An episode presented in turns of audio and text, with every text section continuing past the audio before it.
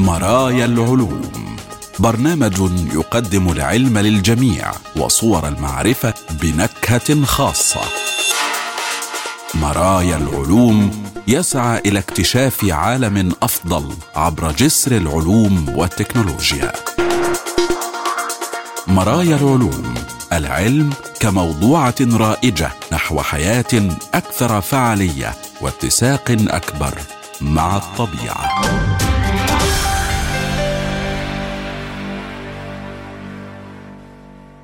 أهلا بكم مستمعينا الكرام وحلقة جديدة من برنامج مرايا العلوم حيث العلوم والحياة وصور المعرفة وتردداتها بلا حدود والسعي نحو غد أفضل يتسع للجميع ويفتح ذراعيه لعقول السلام.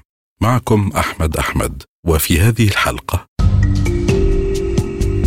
آلية كمية لإبطاء التفاعلات الكيميائية بشكل غير مسبوق. ونظرة على عمر جديد للكون.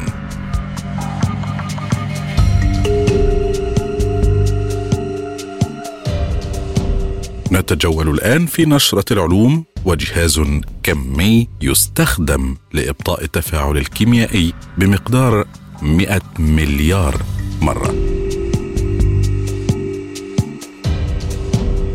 استخدم العلماء في جامعة سيدني جهاز كمبيوتر كميا لإبطاء عملية تفاعل كيميائي رئيسية ومراقبتها بشكل مباشر وكشفوا عن تفاصيل لم تتم رؤيتها من قبل بسبب الجداول الزمنية السريعة. ويقدم هذا الإنجاز رؤى جديدة لعلوم المواد وتصميم وتصنيع الأدوية وغيرها من المجالات. إذا ما يحدث بالفمتو ثانية في الطبيعة مثلا تمكن ملاحظته الآن بالملي ثانية في المختبر. العلماء في جامعة سيدني حققوا بذلك إنجازا رائدا حين قيامهم بمراقبة عملية تفاعل كيميائي حرجة بشكل مباشر من خلال استخدام جهاز كمبيوتر كمي لإبطائها بعامل قدره 100 مليار مرة. قالت الباحثة الرئيسية وطالبة الدكتوراه فانيسا أولايا أغوديالو من خلال فهم هذه العمليات الأساسية داخل الجزيئات وفيما بينها يمكننا فتح عالم جديد من الإمكانيات في علوم المواد أو حصاد الطاقة الشمسية. أيضا يمكن أن يساعد ذلك في تحسين العمليات الأخرى التي تعتمد على تفاعل الجزيئات مع الضوء مثل كيفية إنشاء الضباب الدخاني أو كيفية تلف طبقة الأوزون. وعلى وجه التحديد شهد فريق البحث نمط التداخل لذرة واحدة ناتجة عن بنية هندسية شائعة في الكيمياء تسمى التقاطع المخروطي. التقاطعات المخروطية معروفة في جميع موضوعات الكيمياء وهي حيوية للعمليات الكيميائية الضوئية السريعة مثل تجميع الضوء في الرؤية البشرية أو التمثيل الضوئي. لقد حاول الكيميائيون مراقبة مثل هذه العمليات الهندسية بشكل مباشر في الديناميكيات الكيميائية منذ الخمسينيات من القرن الماضي. ولكن ليس من الممكن مراقبتها بشكل مباشر نظرا للجداول الزمنية السريعة للغاية للتغلب على هذه المشكلة. أنشأ الباحثون الكميون في كلية الفيزياء وكلية الكيمياء تجربة باستخدام حاسوب كمي محصور الأيونات بطريقة جديدة تماما وقد سمح لهم ذلك بتصميم ورسم هذه المشكلة المعقدة للغاية على جهاز كمي صغير نسبيا. ومن ثم إبطاء العملية بمعامل قدره 100 مليار. النتائج نشرت في مجلة Nature Chemistry وقالت اولايا أغوديلو من كلية الكيمياء إنه في الطبيعة تنتهي العملية برمتها خلال فيمتو ثانية وهذا جزء من مليار من مليون أو واحد من كوادريليون من الثانية. قالت أيضا إنه باستخدام حاسوبنا الكمي قمنا ببناء نظام يسمح لنا بإبطاء الديناميكيات الكيميائية من الفيمتو ثانية إلى الملي ثانية. وهذا سمح لنا بالفعل بإجراء ملاحظات وقياسات ذات معنى. وأضافت أنه لم يتم القيام بذلك من قبل ولملاحظة كيف تتصرف الحزمة الموجية حول تقاطع مخروطي استخدم الباحثون أيونا محصورا واحدا. ذرة واحدة مشحونة من الاتربيوم محصورة في الفراغ. بواسطة مجالات كهربائية. ثم تم التحكم فيه وقياسه من خلال تطبيق تسلسل معقد ودقيق من نبضات الليزر. تم بعد ذلك تصميم النموذج الرياضي الذي يصف التقاطعات المخروطية في نظام الأيونات المحاصرة. ثم سمح للأيون بالتطور حول التقاطع المخروطي المصمم هندسيا. بعدها قام الباحثون ببناء فيلم لتطور الأيونات حول التقاطع المخروطي ولكن أين هنا يكمن دور تكنولوجيا الكم؟ قال المؤلف الرئيسي المشارك الدكتور كريستوف فالاهو من كلية الفيزياء. حتى الآن لم نتمكن من مراقبة ديناميكيات الطور الهندسي بشكل مباشر. يحدث بسرعة كبيرة جدا بحيث لا يمكن التحقيق فيها تجريبيا.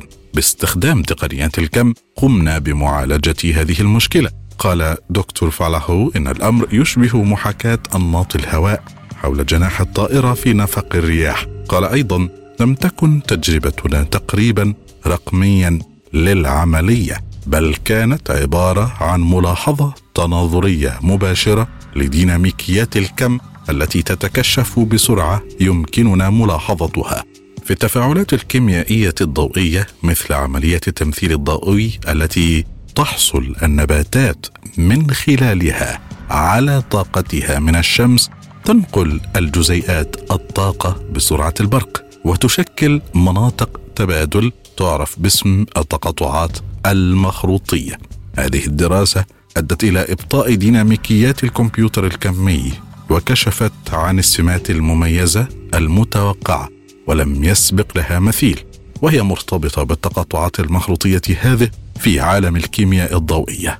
أيضا قال المؤلف المشارك ورئيس فريق البحث بروفيسور إيفن كاسل من كلية الكيمياء ومعهد النانو بجامعة سيدني إن هذا البحث المثير سيساعدنا على فهم ديناميكيات السرعة الفائقة بشكل أفضل أي كيفية تغير الجزيئات في أسرع الفترات الزمنية إنه إذا لأمر هائل أن نتمكن من الوصول إلى أفضل كمبيوتر كمي قابل للبرمجة في بلادنا لإجراء هذه التجارب.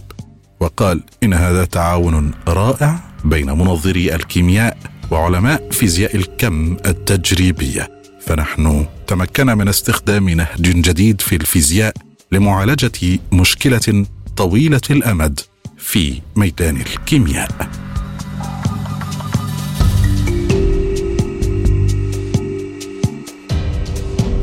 بحث جديد يلقي الضوء على تكوين أحد الجزيئات الأساسية في الطبيعة. قدمت صور جديدة عالية الدقة رؤى حول كيفية تجميع الوحدة الفرعية الكبيرة من الريبوسومات البشرية ما أدى إلى تعزيز فهمنا لهذه الآلات الخلوية الأساسية.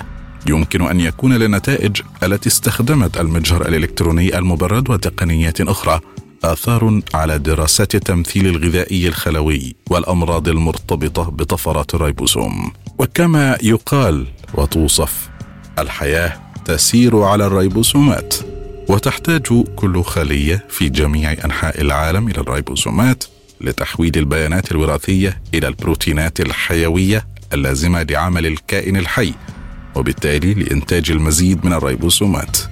ومع ذلك لا يزال العلماء يفتقرون إلى فهم واضح لكيفية تجميع هذه الآلات النانوية الأساسية. الآن صور جديدة عالية الدقة للوحدة الفرعية الكبيرة من الريبوسوم تسلط الضوء على كيفية اندماج الجزيء الأساسي في الطبيعة في الخلايا البشرية.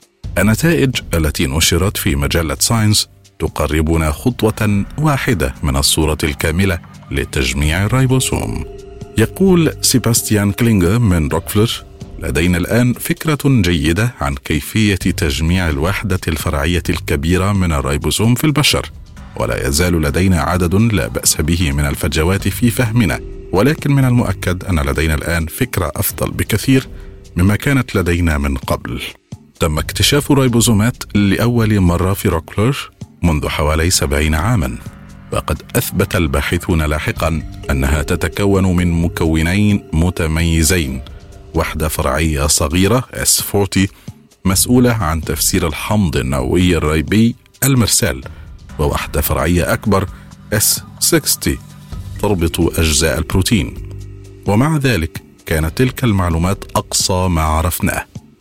ظلت الخطوات الدقيقة التي يتم من خلالها تجميع هذه الجزيئات المعقدة في شكلها الناضج ظلت لغزا لفترة طويلة.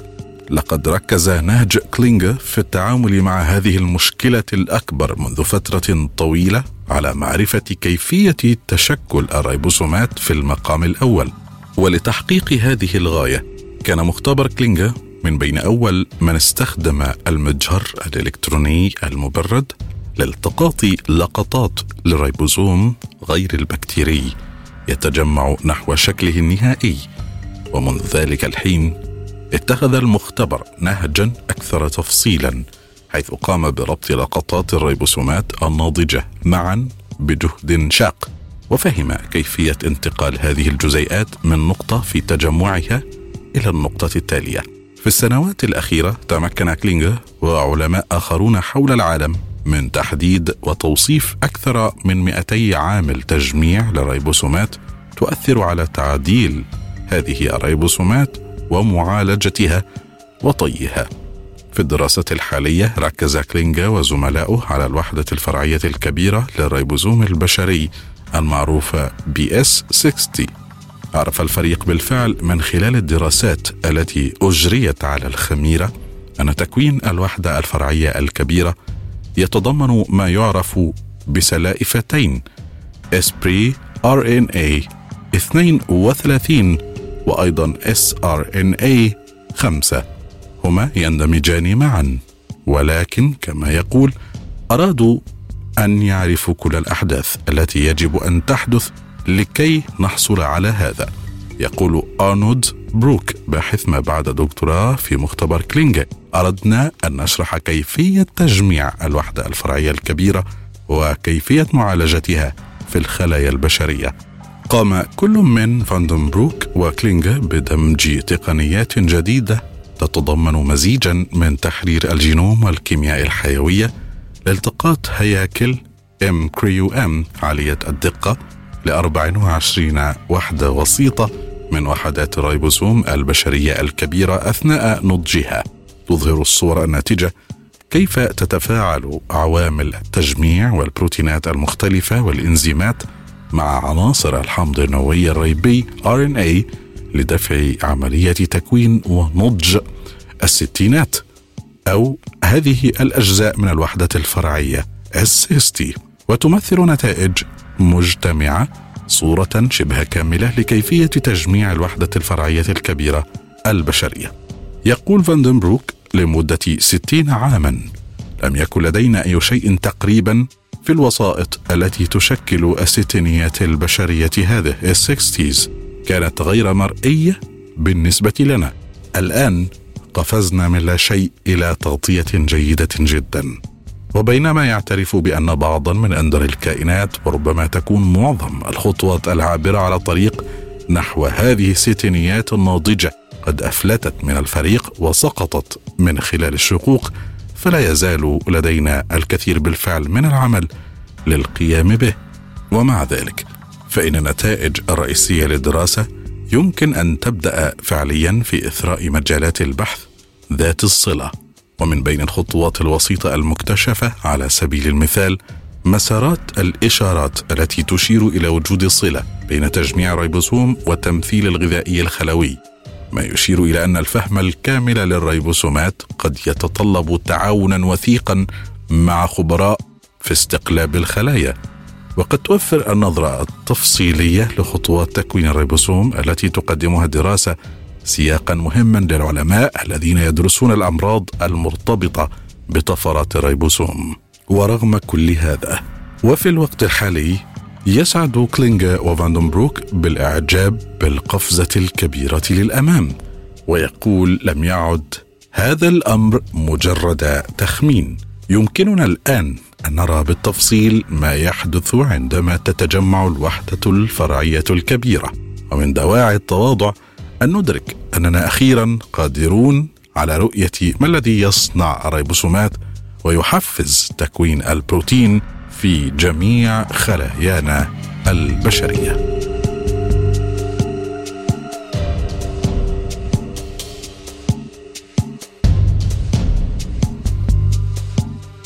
إثبات الرياضيات يرسم حدودا جديدة حول تكوين الثقب الأسود.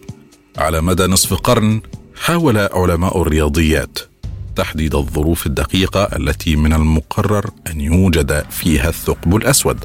لقد كانت الفكرة الحديثة للثقب الأسود موجودة لدينا منذ فبراير شباط من عام 1916 بعد نحو ثلاثة أشهر من كشف ألبرت أينشتاين عن نظريته في الجاذبية. وذلك عندما نشر الفيزيائي كارل شوارزشيلد في خضم القتال خلال الحرب العالمية الأولى ورقة بحثية ذات آثار مذهلة. تقول إذا كانت كتلة كافية محصورة داخل منطقة كروية تماما يحدها نصف قطر عرف بشوارزشيلد فلن يتمكن أي شيء من ذلك من الهرب. الهروب من الجاذبية الشديدة لمثل هذا الجسم ولا حتى الضوء نفسه. في مركز هذه الكرة توجد نقطة تفرد حيث تقترب الكثافة من اللانهاية وتخرج الفيزياء المعروفة تماما عن مسارها. بعد ذلك وفي مدار أكثر من مئة عام منذ ذلك الحين اكتشف الفيزيائيون وعلماء الرياضيات خصائص هذه الأشياء الغامضة من منظور النظرية والتجربة.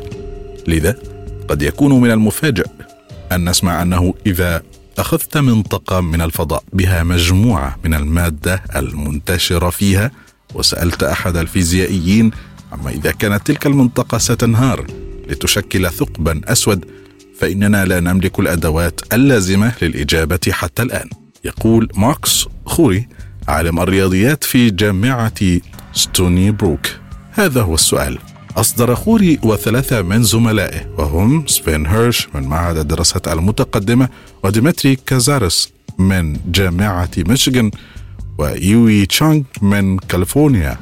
أصدروا ورقة بحثية جديدة تقربنا من تحديد وجود الثقوب السوداء استنادا إلى تركيز المادة.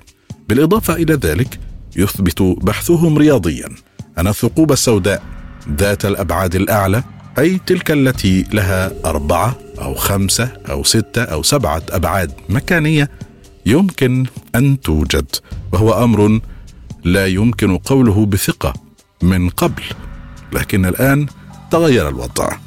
في حالة التفرد تقترب الكثافة من اللانهاية وتخرج الفيزياء المعروفة عن مسارها. هذا هو القانون. ولوضع الورقة الأخيرة في سياقها ربما يكون من المفيد الرجوع إلى عام 1964 وهو العام الذي بدأ فيه روجر بن روز في تقديم نظرية التفرد التي أكسبته حصة من جائزة نوبل في الفيزياء لعام 2020 أثبت بن روز أنه إذا كان الزمكان يحتوي على ما يسمى بالسطح المحاصر المغلق وهو السطح الذي يكون انحناؤه شديدا لدرجة أن الضوء المتجه إلى الخارج يلتف حوله ويتحول إلى الداخل فيجب أن يحتوي أيضا على متفردة. لقد كانت نتيجة هائلة ويرجع ذلك جزئيا إلى أن بيروز جلب أدوات جديدة قوية من الهندسة والطوبولوجيا لدراسة الثقوب السوداء والظواهر الأخرى في نظرية أينشتاين لكن عمل بن روز لم يوضح ما يلزم لإنشاء سطح محصور مغلق في المقام الأول. وفي عام 1972 اتخذ الفيزيائي كيب ثورن خطوة مهمة في هذا الاتجاه من خلال صياغة لحدسية الطوق. أدرك ثورن أن معرفة ما إذا كان جسم غير كروي جسم يفتقر إلى التماثل المفترض في جهود شيلد الرائدة كما سلفنا. سينهار ويتحول إلى ثقب أسود. سيكون إذا أصعب بكثير في الحساب وفي الواقع يتجاوز كل القدرات. سيستمر إذا ثورن في هذه المهمة ويفوز بجائزة نوبل في الفيزياء لعام 2017 ومع ذلك فقد شعر حينها أن تخمينه قد يجعل المشكلة أكثر قابلية لصعوبة جديدة. الفكرة الأساسية هي تحديد كتلة جسم معين اولا. ومن ثم حساب نصف القطر الحرج للطوق الذي يجب أن يتناسب الجسم داخله بقطع النظر عن كيفية توجيه هذا الطوق لجعل تكوين ثقب أسود امرا لا مفر منه. سيكون الأمر أشبه بإظهار أن الطوق مثلا الهولا هوب المشهور الذي يتناسب مع خصر إذا تم تدويره 360 درجة. يمكن أن يتسع حول الجسم الممدود بالكامل بما في ذلك القدمان والرأس. إذا كان الجسم مناسبا فسوف ينهار ويتحول حينها إلى ثقب أسود. هذه هي الرؤية الجديدة. علق عليها كزارس قائلا إن تخمين الطوق ليس محددا بشكل جيد ولكن استخدم ثورن عمدا صياغه غامضة على أمل أن يقدم الآخرون بيانا أكثر دقة. في عام 1983 أثبت عالما الرياضيات ريتشارد شوين وشينغ تونغ ياو نسخة مهمة من حدسية الطوق والتي يشار إليها فيما بعد بنظرية وجود الثقب الأسود. أظهر شوين ياو في حجة رياضية واضحة المعالم مقدار المادة التي يجب حشرها في حجم معين للحث على انحناء الزمكان اللازم لإنشاء سطح محصور مغلق. أشاد بالفعل كازارس بعمل شوينياو لأصالته وتعميمه. ويمكن أن تكشف هذه النظرة ما إذا كان أي شكل من أشكال المادة بقطع النظر عن اعتبارات التناظر والتماثل مقدرا له أن يصبح ثقبا أسود. لكن نهجهم كان له عيب كبير. قال كازارس إن الطريقة التي قاموا بها بقياس حجم منطقة معينة من الفضاء من خلال تحديد نصف قطر أضخم يمكن وضعها في الداخل كانت بالنسبة للعديد من المراقبين طريقة مرهقة وغير بديهية وغير عملية. وتقدم الورقة الأخيرة بديلا. كان أحد ابتكارات شوين وياو الرئيسية وإدراك أن المعادلة التي ابتكرها الفيزيائي بونغ شو جانغ والتي لم يكن لها في الأصل أي علاقة بالثقوب السوداء يمكن أن تنفجر في نقاط معينة في الفضاء وأن تذهب إلى ما لا نهاية. ومن المثير للدهشة أن مكان الانفجار يتزامن مع موقع السطح المحاصر المغلق. لذا إذا كنت تريد العثور على مثل هذا السطح فاكتشف اولا أين تذهب معادلة جانج إلى ما لا نهاية. أوضح عالم الرياضيات مو تاو وانغ من جامعة كولومبيا. أنهم يحاولون غالبا حل معادلة عندما يكون الحل مساويا للصفر. كان هذا هو الموقف حينما كانوا طلابا في المدرسة الثانوية. لكن في هذه الحالة يحاولون حل معادلة جانج بحيث يكون الحل لا نهائيا. هذا هو الاختلاف الجذري. يعتمد هيرش وكازارس وخوري وتشانغ أيضا على معادلة جانج ولكن بالإضافة إلى الطارة يستخدمون مكعبا وهو مكعب يمكن أن يتشوه بشكل خطير. قال خوري إن هذا النهج يشبه فكرة ثورن باستخدام الأطواق المربعة بدلا من الأطواق الدائرية التقليدية وهو يعتمد على التفاوت في أحجام هذه المكعبات التي طورتها الرياضيات. وتربط هذه العلاقة حجم المكعب بانحناء الفضاء داخله وما حوله. البحث الجديد يوضح أنه إذا تمكنت من العثور على مكعب في مكان ما في الفضاء بحيث يكون تركيز المادة كبيرا مقارنة بحجم المكعب فسوف يتشكل سطح محصور. قال بنسي مياو عالم الرياضيات في جامعة ميامي إن التحقق من هذا القياس أسهل بكثير من القياس الذي يسبقه ويتضمن الطارة لأن كل ما تحتاج إلى حسابه اذا هو المسافة بين أقرب وجهين متقابلين لهذا المكعب. ومن أجل توسيع نطاق دليلهم على وجود الثقوب السوداء ليشمل هذه المساحات اعتمد هيرش وزملاؤه على رؤى هندسية تم تطويرها خلال العقود الأربعة منذ بحث شوين وياو في عام 1983 لم يتمكن الفريق من تجاوز الأبعاد المكانية السبعه لأن التفردات بدأت تظهر في نتائجهم. قال خوري إن الالتفاف حول تلك المتفردات هو نقطة شائكة شائعة في الهندسة. وقال إن الخطوة المنطقية التالية هي إثبات وجود الثقب الأسود على أساس الكتلة شبه الموضعية والتي تشمل الطاقة القادمة من كل من المادة وإشعاع الجاذبية وليس من المادة وحدها. وهذه كما قال ليست مهمة بسيطة وترجع جزئيا إلى عدم وجود تعريف متفق عليه عالميا للكتلة شبه الموضعية. وفي الوقت نفسه يلوح في الأفق سؤال آخر لإنشاء ثقب أسود ذي ثلاثة أبعاد مكانية. هل يجب ضغط الجسم في الاتجاهات الثلاث كما أصر ثورن؟ أو هل يمكن أن يكون الضغط في اتجاهين أو حتى في اتجاه واحد كافيا؟ قال غوري إن جميع الأدلة تشير إلى صحة تصريح ثورن رغم أنه لم يتم إثباته بعد. في الواقع هذا مجرد واحد من عديد من الأسئلة المفتوحة التي لا تزال قائمة حول الثقوب السوداء بعد أن ظهرت للمرة الأولى قبل أكثر من قرن من الزمان. في دفتر جندي ألماني.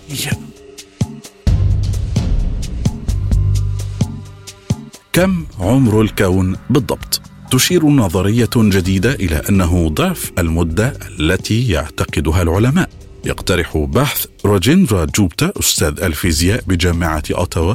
نموذجا يحدد عمر الكون ب 26.7 مليار سنة. وهو ما يفسر ملاحظات تلسكوب جيمس ويب الفضائي تشير المجرات المبكرة المستحيلة إلى حقيقة أن بعض المجرات التي يعود تاريخها إلى فجر الكون بعد 500 وحتى 800 مليون سنة على الانفجار الأعظم لها ما يشبه الأقراص والانتفاخات المماثلة لتلك التي مرت خلال فترة طويلة من التطور. ويبدو أن المجرات الأصغر حجما تكون أكثر ضخامة من المجرات الأكبر حجما وهو عكس التوقعات تماما تقدير هذا العمر مستمد من معدل توسع الكون عن طريق قياس الانزياح الأحمر للخطوط الطيفية في الضوء المنبعث من المجرات البعيدة. كان التفسير السابق للانزياح الأحمر يعتمد على فرضية أن الضوء يفقد طاقته أثناء سفره لمسافات كونية. تم رفض هذا التفسير المتعب كما يوصف لأنه لم يتمكن من تفسير العديد من الملاحظات. يشبه الانزياح الأحمر للضوء تأثير دوبلر على الصوت. يبدو أن الضوضاء لها تردد أعلى. يشير الانزياح الأحمر وهو تردد ضوئي أقل إلى وقت تراجع الجسم عنا تفسير بديل للانزياح الأحمر كان بسبب تأثير دوبلر. المجرات البعيدة تبتعد عنا بسرعات تتناسب مع بعدها ما يشير إلى أن الكون يتوسع.